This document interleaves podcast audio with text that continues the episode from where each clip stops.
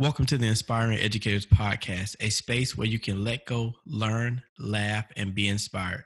Let's first begin with introductions of our inspiring educators. Inspiring educators, introduce yourselves. Hi, everybody. It's Laila Nur, the educator motivator. I am a sixth year teacher. Um, I'm also a Math for America master teacher and the regional coordinator for the CPM mathematics um, curriculum.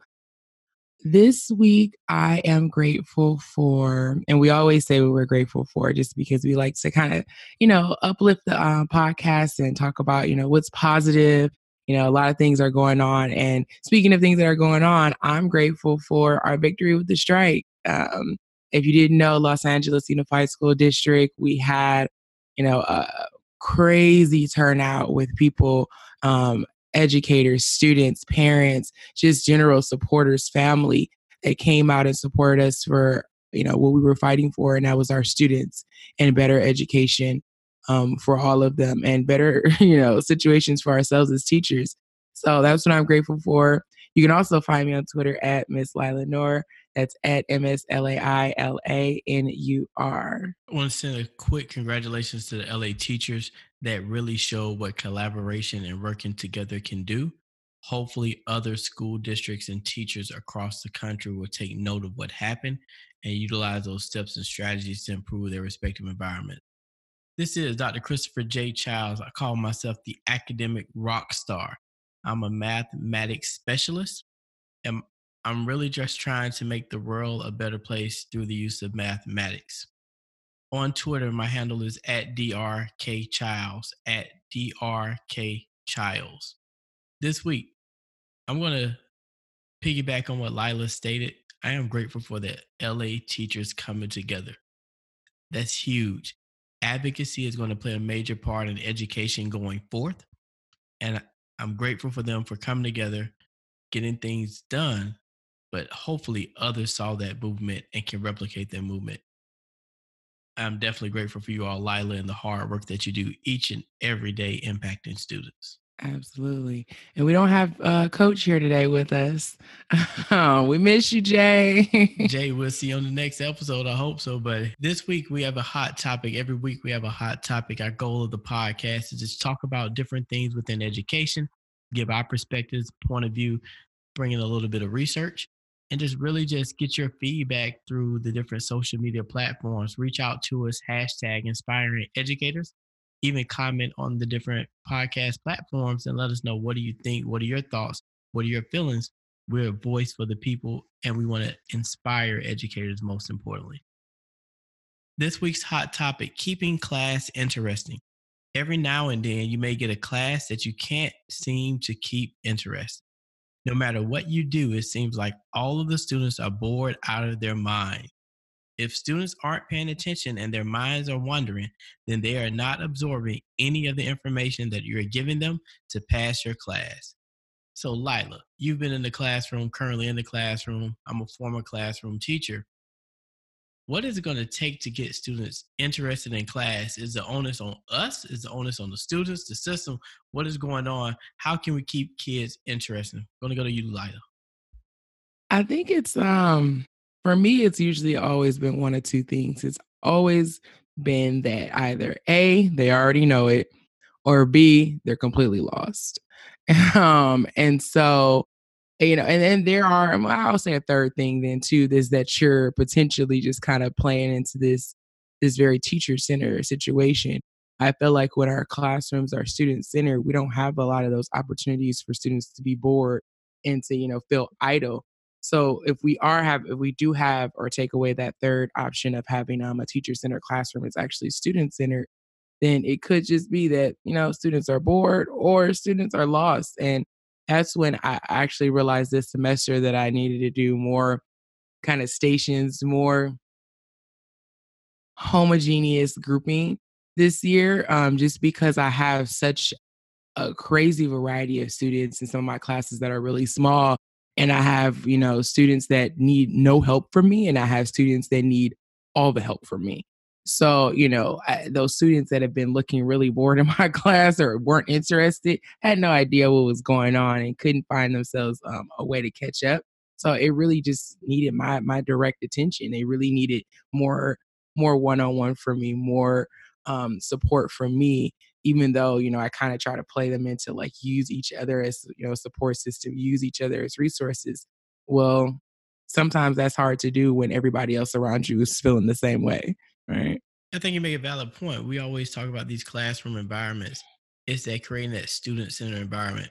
A lot of times when students are bored, it's because the focus is on the teacher or it's a lecture based environment. But when we make it student centered, the onus is on them. And let's break down because some of our listeners don't know what a student centered environment is. So let's break that down for them first. Teacher centered environment is where the teacher is the focal point. Think back when you're in school, the teacher gave a lecture, you took notes, you regurgitate the information. A student centered environment, the teacher is not a teacher per se, but a facilitator. They're facilitating a conversation and naturally, organically getting things from the students. So, as Laila pointed out, when we think about that student centered environment, it's hard to be bored because the focus is on the student, we're getting ideas from them. The only bored, if as Laila pointed out, one or two things. You said one, Laila, they don't know or they're disinterested. Mm-hmm. But if the student centered, they're typically interested. So it's, they don't know. right. right. And I mean, a part of it too, I mean, you know, if we if we say you know, because there are teachers, you know, who are listening and saying, you know what, I don't have any of those situations in my classroom. Student center, my students, you know, have just the amount of support they need, but they're still bored, they're not engaged.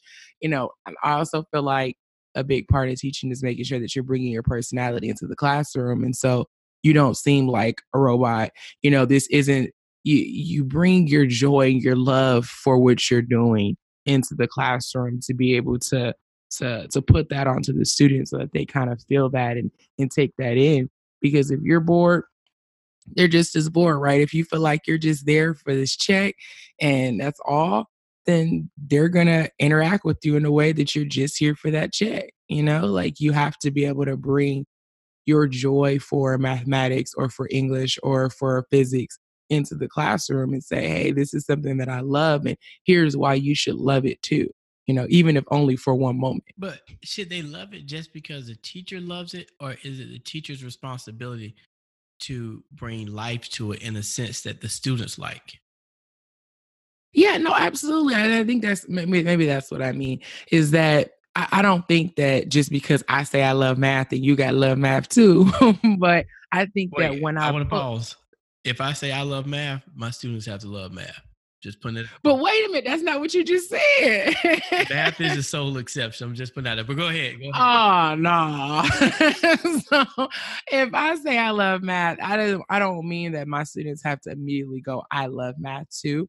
But I want to continuously show that, not just say it, but I have to show that in my actions. I have to show that in the way I interact and the way I present material so that they can eventually, you know, start to develop some sort of liking, loving, you know, maybe it's somewhere in between along this spectrum of how they feel about that subject as well, you know. Um, so that you know even if it's a day that's you know kind of off because i have students tell me oh today was a great day miss like even though it was chaotic you know i've had days that literally don't go well at all in my mind and the kids are like it was amazing.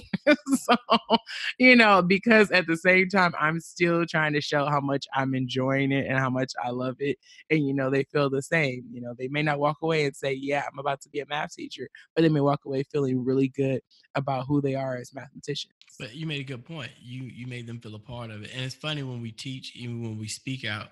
You ever notice the ones you feel that, that are not good speeches or not good lectures, the audience or the students love it. Absolutely. And then the ones, the ones where you think you brought the house down, everybody was like, "That was okay. That was all right." Yeah, I mean, the other day there was a lesson where students were supposed to be exploring distance, rate, and time and its correlation. And I bought these wind up toys thinking that they were going to go along a linear path. And little did I know, I hand out all the toys, and the kids come back to me and say, Miss One, this one does backflips, and this one spins in circles, and this one just shakes from side to side. So I ended up not actually getting out of it what I wanted, but they were just excited to be playing with the toys. And then when I told them, you know what, make up some data. You all know what a linear relationship looks like. Make it up, make it happen. They did that. They felt good about being able to make it up and understand what it meant to make up that linear data. So that was, you know, that was still learning happening, even though they didn't get the um, opportunity to explore it with the Rada, uh, you know, over time with the toy. But they, after that class, which literally bombed, they're oh today was a great day. I love every day should be like today. And i'm like what? I don't i don't understand. It's funny that you mentioned that activity. That leads us perfectly into five teaching strategies to keep class interesting. One of the teaching strategies is to use games as teaching strategies. And the key with games i tell all teachers that i work with keep the content before the game. What do i mean? The game needs to be engaging as laila pointed out but we need to keep the content at the root of it so students don't leave with the takeaway we had a fun game, but the takeaway how the content is involved in the game. The second one, as we point out in the show, relating class content to their lives. When students see themselves a part of the content from an authentic perspective, class becomes interesting. Number three, make it interactive when you think about that student centered focus, it's automatically an interactive environment. You're calling upon students, you're letting them share their thoughts. It's not, hey, let me sit and listen to someone talk for 45 minutes to 60 minutes. No one's trying to hear a lecture all day long. Number four, to keep cl- class interesting is to give students choices. We need to think about how do we differentiate? How do we make class interesting and do we make it fun? And then number five is going to be using technology. Technology is here to stay. There's so I go in so many classrooms, they're anti-technology, no phones, no calculator. Our kids today will always have a smart, not a cell phone, a smartphone. They will have a mini computer in their pocket or something better. Show them how to naturally integrate that into the classroom environment. So, a quick recap number one, use games as teaching strategies. Number two, connect class to their lives. Number three, make class interesting. No, number three, make class interactive. Number four, give them choices. And number five, use technology. Those are just a few ways to make class interactive and to make it F U N, fun. Class should be fun. Laila, some wrapping up thoughts as it relates to keeping class interactive. I mean, we talk about making class interactive, and I know that we always feel like every single minute counts. And, you know, every single minute does count. But for me, uh, with a lot of my students and a lot of my classes that I know are so detached and so, you know, um, they really struggle with feeling motivated because of their past failures in mathematics um, and their lack of success at this point. That I, you know, I, I, I take times to just laugh about random stuff, eh, you know, and and lowering that affective filter really brings my students in to say, hey, you know what, I'm I may be struggling with this, but I feel a little more at ease to be able to ask for help, to be able to admit that I'm struggling, for us to just have fun in class, and for me to build those relationships and talk about random sto- stuff and joke with my students and talk about them and talk about myself. Um, it's, it's just a part of the relationship building that goes on that allows me to keep them interested. Um, you know, whether there's really solid content or, you know, the day bombs. One of the big things I used to use with building that rapport relationship and getting students, especially if they're disinterested of having problems, instead of asking students, do you have a question? I always ask students, do you understand? Instead of asking students, do you have a question? Ask them, do they understand? It elicits a different response because if I'm lost in class, I'm struggling, I can't even formulate a question, but I can raise my hand and say, hey, I don't understand. And then we can go down a series of questions to make sense of it for students to understand. Yeah, that's interesting you say that because I always, and my students used to think I was extra for it, but I always get somebody to respond because my, at the end of, you know, an explanation, I always go, um, question, comments, concerns, thoughts, feelings, attitudes, beliefs, any of that? Anybody resonate with any of that? Suggestions, ideas? Like, do you have any of those things to add, contribute? Even if it's not a question, if it's just a comment or a concern. I feel like being able to rephrase it in a couple of different ways, like Chris said, like, hey, do you understand as opposed to do you have questions? ends up being giving you soliciting really really different responses and that goes back to number four strategy giving them choices so we have to also give them choices and not only what they do but how can they respond to different questions that we ask overall talk less and involve students more. The more you make your class interactive and the more you utilize technology, the more your students will enjoy what they are learning. Reach out to us on social media. Let us know how do you keep your class interesting. We only named a few topics here on the show, but we want to hear from you, the listeners. What are you doing to make your class interactive? We love to connect with you on this topic because students vary, cultures vary within the school system, areas of the country vary. So different people use different strategies. Let's work together to identify some effective strategies. This leads us to my favorite part of the podcast, which is that inspirational moment. That inspirational moment is designed to encourage you, to give you a little mm, to make it through the week, to keep going. This week's inter- inspirational moment has been brought to you by yours truly, Dr. Christopher J. Child. And this week's inspirational moment, I want to leave you with the thought of, or the word, the acronym of TEAM. T E A M.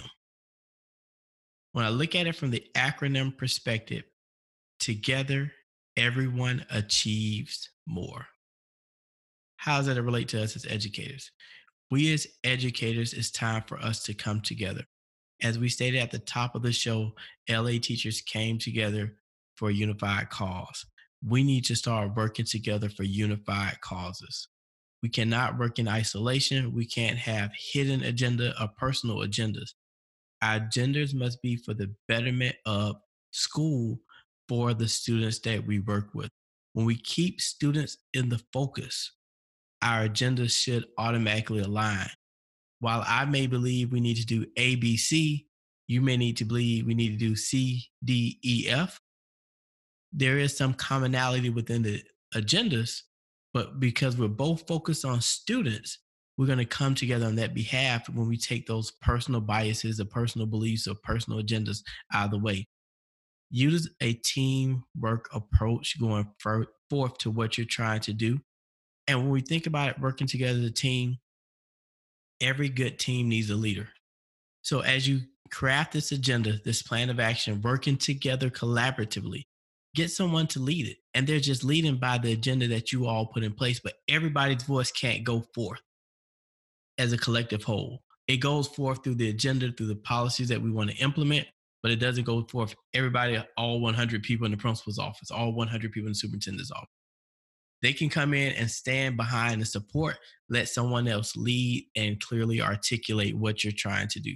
It's still a teamwork approach, but we have to be strategic in what we're doing. And as educators, it is imperative going forth that we work together. I promise you, some things are going to be coming within education that are going to drastically affect and change education, and not in a good way. Unless we come together, we work together, and become a unified whole to change education for the better. Education is not perfect.